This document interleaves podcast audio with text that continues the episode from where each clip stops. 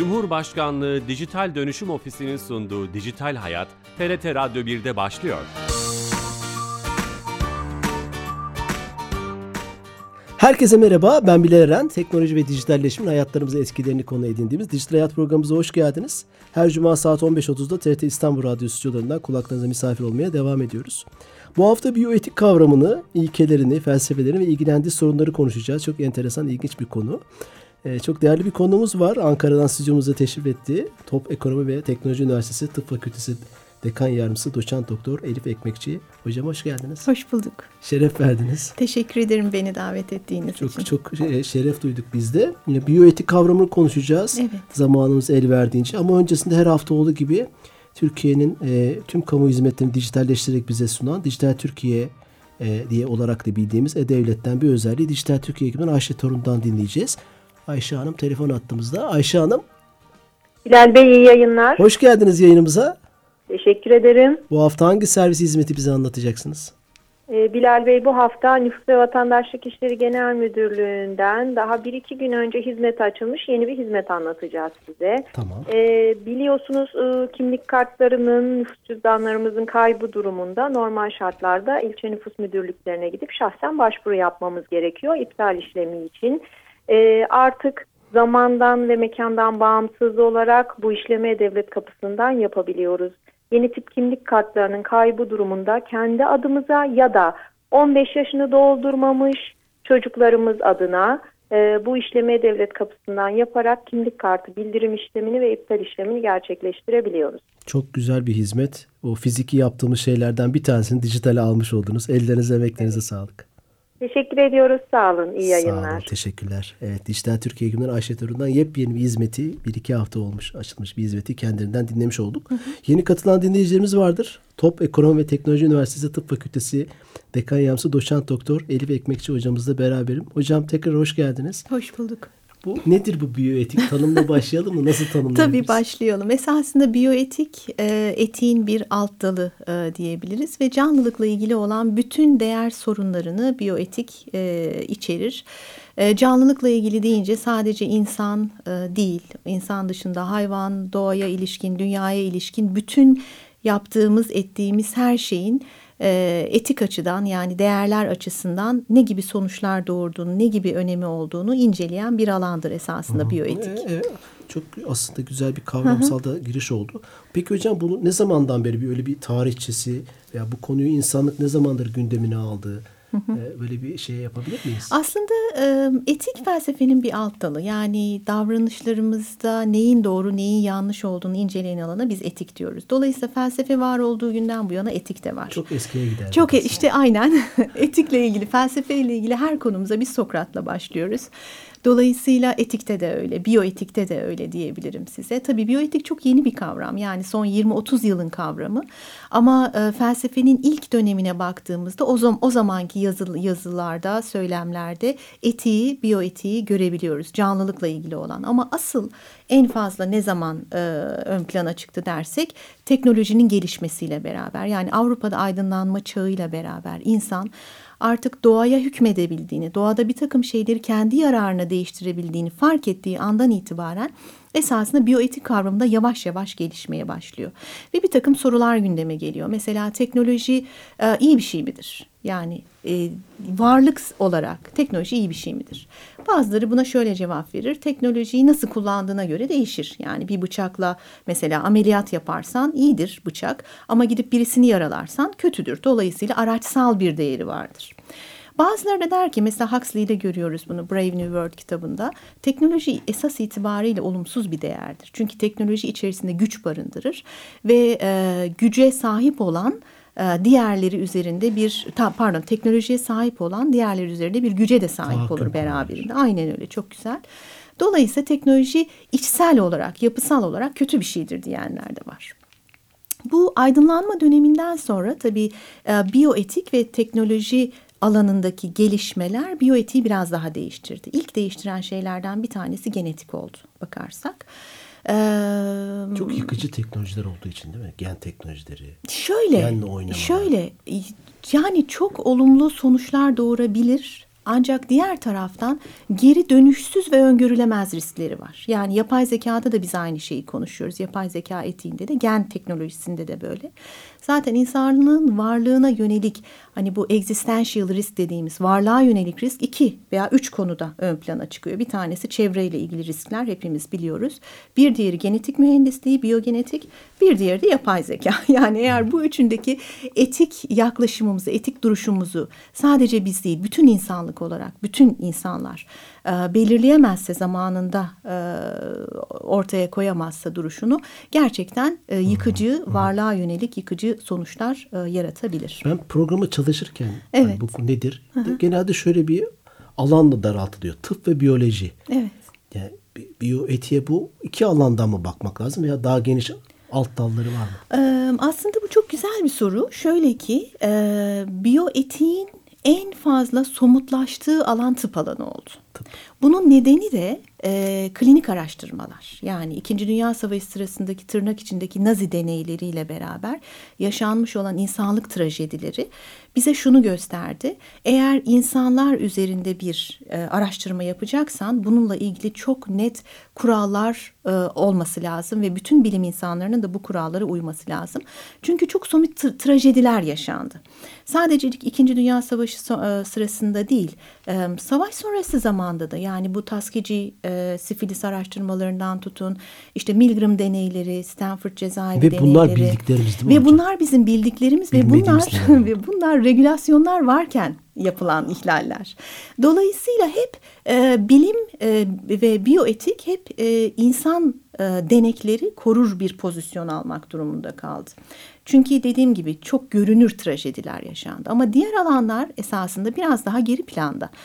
Geri planda olmasının nedeni daha az önemli olduğu için değil, daha az göz önünde olduğu için. Örneğin yapay zeka konusunda veyahut da işte genetik e, alanındaki mühendislikte, CRISPR teknolojisinde neler yapıldığını ve neler yapılabileceğini çok fazla günlük hayatımızda görmüyoruz. Veyahut da basında bunları çok fazla e, fark karşımıza çıkmıyor, farkında değiliz. Dolayısıyla biyoetik o alanlarda bizim e, yani kristalize olmadı, somutlaşmadı diyebilirim. Ama araştırma etiği alanındaki bu somutlaşması, klinik etik kurulların kurulması vesaire, sanki biyoetiği daha çok tıp alanında, biyoloji alanındaymış gibi düşünmemize e, yol açtı. Esasında teknolojiye genel olarak baktığımızda e, öyle değil. Yani. Mesela atıyorum insansız hava araçlarının kullanımı konusundaki etik kurallar biyoetiğe mi girer? Evet, biyoetiğe girer. Biyoetiğe evet. Yani? Drone etiği mesela, drone veya insansız hava araçları. Ya şöyle, nihayetinde dronelarla yapabilecekleriniz. Ben biyoetiği tıp ve biyoloji evet. dışında düşünmüyordum. Siz evet. bunu bütün kapsama alabiliriz. Evet, o kapsama o, o kadar tamam. geniş bir şekilde ele alabiliriz ve bence almalıyız da. Çünkü drone teknolojisini düşünün veyahut da sürücüsüz arabaları düşünün ya da kendi kendine özel kar- karar verebilecek herhangi bir teknolojiyi düşünün. Tamamı insanlar üzerinde, sadece insanlar değil, bütün canlılar üzerinde bir takım etkiler yaratabilecek durumda. Hatta verdikleri bir takım kararlar doğrudan değersel kararlar. Yani e, eskiden ta e, etiğin neredeyse başından beri hep tartışılır. İşte üç kişiyi kurtarabilecekken üçünü, üç kişiyi mi kurtarırsın, bir kişiyi mi o kurtarırsın? Her zaman o tartışmalar vardır. Şimdi artık bu, bu kararları insanların değil, esasında e, teknolojik ürünlerin vermesini bekleyeceğiz.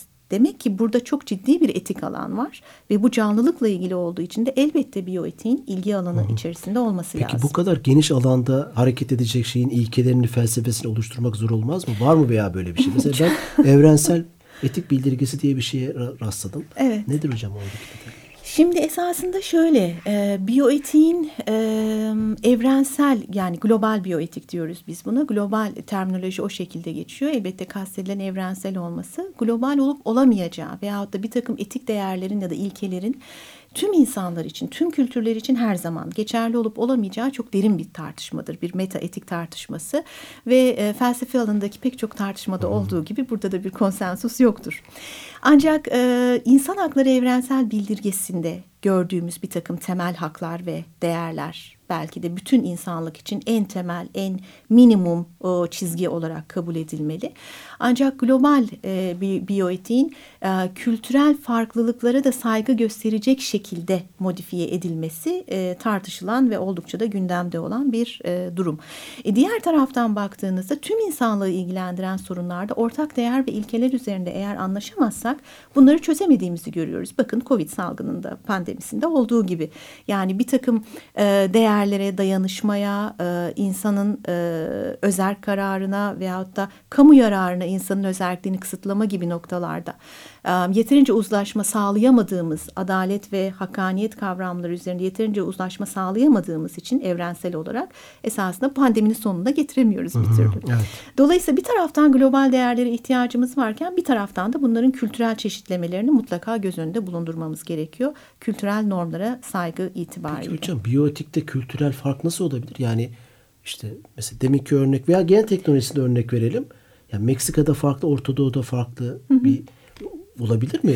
Şöyle, e, örneklendirebilir miyim? Şöyle bir e, örnek vereyim. O benim için daha kolay olur. E, batı e, etiğinde, yani Batı ülkelerindeki biyoetik yaklaşımlarda bireyselcilik daha ön plandadır. Yani bireyin özerkliği, kendi adına karar vermesi. E, dolayısıyla yine tıp alanından örnek vereyim, benim için daha kolay oluyor.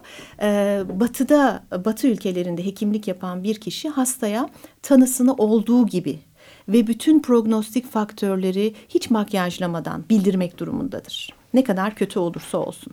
Oysa doğuya gittiğinizde yine hastanın özerkliği önemlidir ki özerklik dediğimiz şey de bireyin kendi adına karar hmm. verebilme yeterliliği. Yine özerklik ön plandadır ama özerk karar verme süreci kadar komünal karar verme, toplumsal karar verme süreci de ön plandadır. Yani e, mesela Japon Hekimler Birliği'nin bir bildirgesinde der ki eğer hastanıza kötü bir e, prognoz, kötü bir tanı bildirecekseniz o zaman hastadan önce yakınlarıyla bunu paylaşın ve hasta yakınlarından yardım alın. Bunu Batı'da yaparsanız yargılanırsınız. Çünkü hastanın kişisel verilerini onun onayını almadan açıklamış olursunuz. Dolayısıyla... İyi bir farklardan bahsediyoruz aynen aslında. Aynen öyle. Dolayısıyla bir takım e, ortak ilkelerde anlaşabilirsiniz. Ancak ortak ilkelerin pratik uygulamaya yansımalarında kültürel farklılıklar çok önemlidir. O ilkeden yine sapmazsınız ama kültürel değerlere, normlara da bir miktar yer açarsınız anladım. Uygulamanızda. Peki hocam söyledim mesela üç tane madde var herkesin bilmesi gereken veya dört tane böyle bir şey söyleyebilir miyiz? Herkesin bilmesi gibi biyotikte. Yani söyleriz, e, söylendi de zaten. Ama e, doğru olmaz. Öyle mi? Evet, yani dört tane değer, değerden bahsedildi. Bu biyomedikal etiğin dört ilkesi diye geçer. E, bunlar şu. Birincisi yarar sağlamak. İkincisi zarar vermemek. Üçüncüsü adalet. Dördüncüsü de özerklik. Bunlar birbirlerinden daha ön planda, daha üstün, birbirine göre öncelikli olan ilkeler değildir. Ee, iki biyoetikçi bu ilkeleri tanımlamıştır ve demiştir ki biyoetikle ilgili ağırlıklı olarak tıp etiğinde olmak üzere biyoetikle ilgili her alanda bu dört ilkeyi kullanabilirsin. Bir başkasına yarar sağlamak, zarar vermemek, zarar vermemek, adil olmak, adalet adil olmak, ve özerkliğe saygı göstermek. Özerklik. Yani bu şunu söylüyor. Eğer bir başkasına yarar sağlayabileceksen ve bu yararı sağlarken kendinden bir değer kaybetmeyeceksen yarar sağla. Bu insanlığın gereklerinden bir tanesidir. E, kasıtlı olarak zarar verme. İkinci ilke. Eğer e, zararın geleceği bir riski öngörüyorsan da ve bu senin muktedir olduğun alandaysa o riski de engelle. Karşılık beklemeden elbette. Adil ol, hakkaniyet e, ilkeleri şeyinde davran, çerçevesi içerisinde davran. Kısacası eşitlere eşit davran. O da ta Aristo'dan gelen bir yaklaşımdır hakkaniyetin tanımı. Ve son olarak da özerkliğe saygı. Yani bireye kendisiyle ilgili konularda karar verebilecek yeterli bilgiyi mutlaka ver. Onun adına sen karar verme. O kendisi karar versin. Çünkü bu insan olmanın, birey olmanın temel e, özelliğidir. Mesela şimdi hocam provokatif bir örnekle gidelim lütfen, mi beraber? Tabii. Mesela şimdi Biontech, Uğur Şahin evet. hocamız yani değerli evet. bir, bir çalışma yaptı ve evet. bu mesela dört ilkeye uydu mu sizce? Um, şöyle. Bunu, bunu, bunu biyoetik çerçevesinde tartışabilir miyiz? Önce onu evet, sormak lazım. Evet tartışabiliriz. Ha, o şey haddimizi aşmayalım. Ee, ben onu tartışmaya açabilir miyiz? Açabiliriz. Yani? mRNA teknolojisini COVID için kullanmak. Evet. pandemi için. Evet. Mesela bu dört ilkeye uydu mu sizce tamamen? Şöyle e, tam da biyoetik içerisinde bunu tartışabiliriz esasında. Bu dört ilke, hani az önce size söyledim ya, klinik araştırmalar için etik kurullar kurulduğu, insan denekleri korumak hmm. için vesaire. Etik kurulların karar verirken e, dayanak yaptığı dört ilkedir.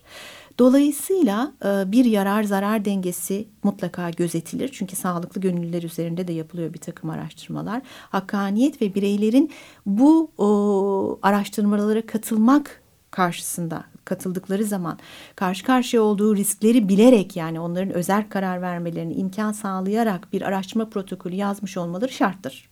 O onayı almadan zaten araştırmayı yapamazlardı. Hmm. Ama eğer sorduğunuz... Ee, piyasaya çıkan, daha doğrusu şöyle söyleyeyim, kullanıma sunulan aşının e, kullanımı, dağıtımı, adil paylaşımı tüm dünya için, onunla ilgili ise bu dört ilke tabii orada geçerli olmadı. Yani üçte o, ama üç Uğur, olmadı. Ama Uğur Şahin'in suçu değil ha. bu elbette. Ha, bu hepimizin oldu, suçu. Tamam, anladım, tamam, tamam. Diğer taraftan Peki, bile... Peki bu dört ilkeyi de üreticiden veya o teknolojiyi bulandan mı beklememiz lazım? Yoksa bu Çok dışarıda bir başka bir birim... bir caydırıcı güç, devlet, regülasyon yapanlar, hı hı, hukuk, hı hı. kimden beklemek? Çok güzel soru. Aslında şöyle, hepimizden.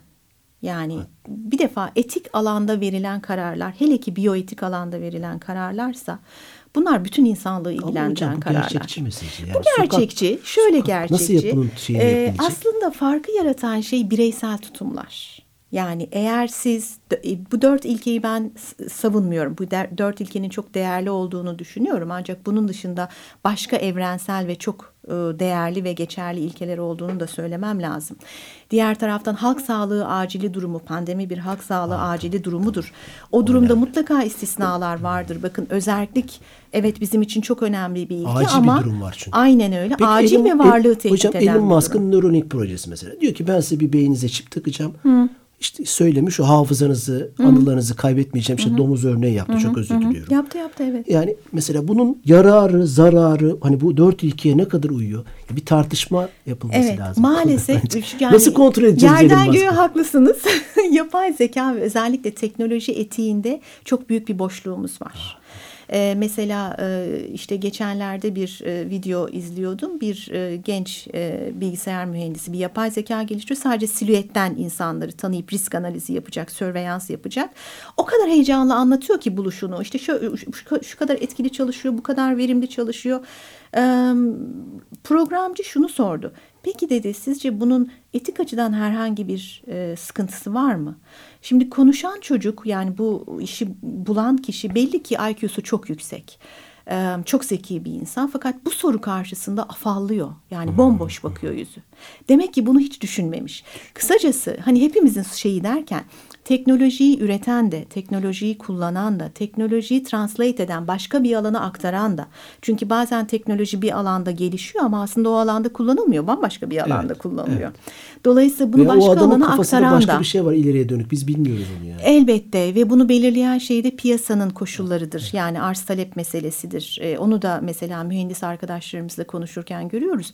Ben bu uygulamanın bütün risklerini anlatırım. Bireyin kendisine kalmıştır kullanıp kullanmamak diyor.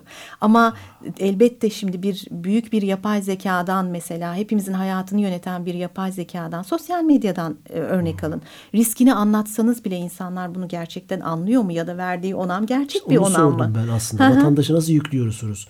Biyotik kurallarının ve ilkelerinin kontrolünü vatandaşa nasıl yükleriz? Yani? Şöyle e, bu e, her bireyin vicdanına yol gösterecek bir pusula. Ama elbette teknoloji karşısında birey çok güçsüz. Yani orada çok büyük bir güç transferi var. Teknolojiyi üreten ve sunan, kullanıma sunan e, odaklar açısından. Gerçi Web üç nokta sıfırda bu odakların ortadan kalkacağı ve bireyin biraz daha güçlenebileceği düşünülüyor ama e, o henüz bir düşünce sadece. Yani gerçekleşmiş durumda değil. Dolayısıyla bireyin tek başına burada e, bu dört ilkeyi veyahut da bununla beraber sayabileceğimiz başka değerleri, ilkeleri...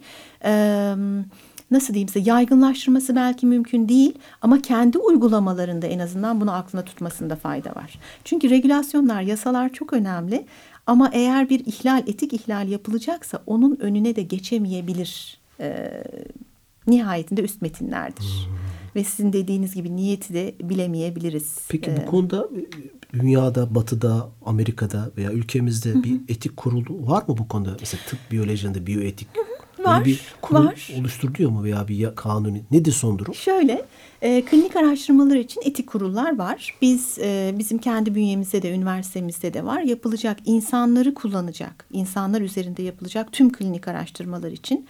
Hatta artık onu biraz daha genişlettik. Diyoruz ki sadece insana dokunmasına gerek yok. İnsanın verisini de kullanacaksa. Çünkü veriye dokunmak artık bizim için insana dokunmakla aynı şey.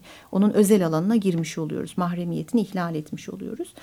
Dolayısıyla insana veya insanın verisine dokunacak olan her e, araştırma ön bir etik kurul onayına tabidir. Etik kurul alır önüne araştırma protokolünü ve bu araştırmaya katılacak gönüllüler açısından e, değerlendirir. Bilimsel yetkinliğini değerlendirir araştırmanın ve ancak o onay çıktıktan sonra bu araştırma yapılır. Şu an bu dediğiniz mekanizma çalışıyor tabii, mu hocam? Tabii çalışıyor tabii. Ya tabii. Ben tıp alanında bir teknoloji üreten evet. bir startup bir girişim evet. yaparsa oradan izin mi almak evet, zorunda? Evet, etik kurul. Bizim etik kurulumuza gelebilirsiniz mesela. Size mi gelmemiz gerekiyor? Bize değil. Pek çok etik kurul var. Eğitim araştırma hastanelerinde var, üniversitelerde var. Şimdi e, klinik araştırmalar için bu düzenlenmiş fakat mesela yapay zeka için düzenlenmemiş. Yani siz insanlık üzerinde e, geri dönüşsüz e, ve öngörülemez bir risk içeren bir yapay zeka geliştirmek isteseniz ya da bir gen teknolojisi uygulaması yapmak isteseniz um, bunun için etik kurul yok mu? Hayır. Mesela CRISPR teknolojileri mesela. E, CRISPR insan üzerindeyse eğer hayvanlar için de var etik kurullar veya hayvan üzerindeyse evet. Laboratuvar aşamasındaysa eğer canlı kullanmıyorsa hayır. Hmm. E, yapay zeka konusunda biz şu anda bunun savunuculuğunu yapıyoruz. Diyoruz ki yapay zeka konusunda da bu tür etik kurullar üniversitelerde kurulsun. Ve bu etik kurullarda sadece akademisyenler olmasın. Bu işin üretiminde yer alan e, mühendisler yani çok geniş bir yelpaze hukukçular bulunsun e, ki... Er-Razi söylemiş esasında dokuzuncu yüzyılda bir dirhem ilim bin okka edebe muhtaçtır. Yani insanın zekası söylemiş. çok çok ileri, çok güzel çalışıyor, çok şeyler yapabiliriz. Ama yapabildiğimiz, üretebildiğimiz her şeyi yapmalı mıyız, üretmeli miyiz? Bunu düşünmek ya yani aslında insanlık burada. Doğru. Öbür türlüsü bir üretme hayaliyle nasıl diyeyim size teknolojiyi daha fazla artırıp daha muktedir olma çabasıyla aslında insanın ego tatmini. Hmm. Ama bunu yaparsam eğer yarardan çok zarar getirebilir insanlığa, tek bir insandan da bahsetmiyorum, insanlığa yönelik bir risk olabilir. Bunu yapmasam daha iyi diyebilmek esasında insanlık orada yani. Birileri bu, bu dediğiniz inovatif şeyleri düşünebilir. Evet. Farklı motivasyonlarla evet. ama onları kontrol edecek mekanizmalar. En başta vatandaş farkındalığı, evet. insan farkındalığı. Evet. Daha sonra da yasa ve Et, regülasyonlar. Etikler. Peki onu soracaktım. Biyoetikle ilgili bir yasamız var mı? Um, şöyle, Türkiye'nin de imza koyduğu bir e, biyotıp sözleşmesi var. E, genellikle biyoetikle ilgili pek çok alanı kapsar diye e, söyleyebilirim size. Bizim de... Uluslararası bir şey var. Ay, yani. Evet evet var. Fakat ağırlıklı olarak klinik etiğe, daha doğrusu klinik araştırmalara yöneliktir yine. Hmm. Yani onun içerisinde bir yapay zeka e, şeyi bulamazsınız. Alanı bulamazsınız Bulamaz. ancak yorumlayabilirsiniz. Hmm. Fakat yapay zeka veyahut da işte gen teknolojisi alanına onun bir zorlayıcı veyahut da nasıl diyeyim size düzenleyici bir etkisi olmayabilir. Hmm. Çok ekstra bir yorum gerekir onun Hocam, için. Tam da burada siz bir kitap yazma ihtiyacı evet. hissetmişsiniz. Biraz evet. kitabınızdan bahsedelim mi sonraki evet, dakikada? Evet tabii tabii. Yeni kitap... çıktı sanırım. evet kitap aslında e, biraz olduğu çıkalı. Yapay zeka ee, ve etik mi hocam? İsim? Evet yapay zeka ve biyoetik. biyoetik. E, değerli hocam e, Profesör Doktor Berna Arda ile ortak olarak yazarlığını yaptık. Springer yayın evinden. Yo, iyi ki söylediniz yani. Öyle mi? Yok, söyleyin. Tamam. Evet. Şu an bakmayın. İnternetten satın alınabilir mi? evet evet tamam, alınabilir. Ee, biz aslında bu kitapta öncelikle yapay zekanın kısaca bir tarihçesini yazdık. Ee, biraz tarih e, şeyim de olduğu Hı. için. Daha sonra da yapay zeka ile beraber gelebilecek bütün biyoetik sorunları en geniş anlamda ele aldık. Ama yapay zeka derken hani zayıf yapay zekadan bahsetmedik sadece. İnsanların e, yapay zekaya yüklendiği e, whole brain emulation'a kadar gidecek hmm. bir perspektifte aldık. Daha sonra da tıp alanında yapay zeka kullanımının... Bu akademik bir kitap yoksa hayır, vatandaşların hayır, herkesin anlayabileceği... herkesin okuyabileceği ha, bir kitap. Tamam. Ee, maalesef İngilizce. Şimdi onun Türkçesi üzerine tamam. ve güncel e, bir takım tartışmaları da ekleyerek tekrar geliştirerek Türkçe e, çıkarmayı düşünüyoruz. E, geniş kapsamda ele aldığımız bir e, eserimiz Yapay oldu. Yapay zeka ve biyoetik. Belki evet. Bu alanda ama Türkçe ilk kitap olacak o zaman. Türkçesi aslında olunca. Türk, Türkiye'de yazılmış bir, bir, bir, birkaç tane değerli tamam. eser var. Bizimki de ona bir Hocam, e, katkı konu, olur. Çok umarım. Önemli bir konu anladığım evet. kadarıyla. Vaktinde e, sonuna geldik. Evet, evet. sonuna geldik. Evet. E, Dolayısıyla şeref verdiniz. Daha çok konuşulacak konu var ama bir çerçeve çizmiş olduk. Hı hı. Teşekkür ediyoruz. Ben teşekkür ediyorum. Sağ olun. Ee, Türkiye Odalar ve Borsalar Birliği Ekonomi ve Teknoloji Üniversitesi Tıp Fakültesi Dekan Yardımcımız Doçent Doktor Elif Ekmekçi hocamızla beraberdik. Ee, biyoetiği konuşmaya çalıştık. Birkaç yönüyle, farklı yönüyle. Bu programımızın kaydını yarına itibaren YouTube ve podcast kanallarımızda bulabilirsiniz. Haftaya yeni bir konu ve konukla beraber olacağız. İyi hafta sonları. Hoşçakalın.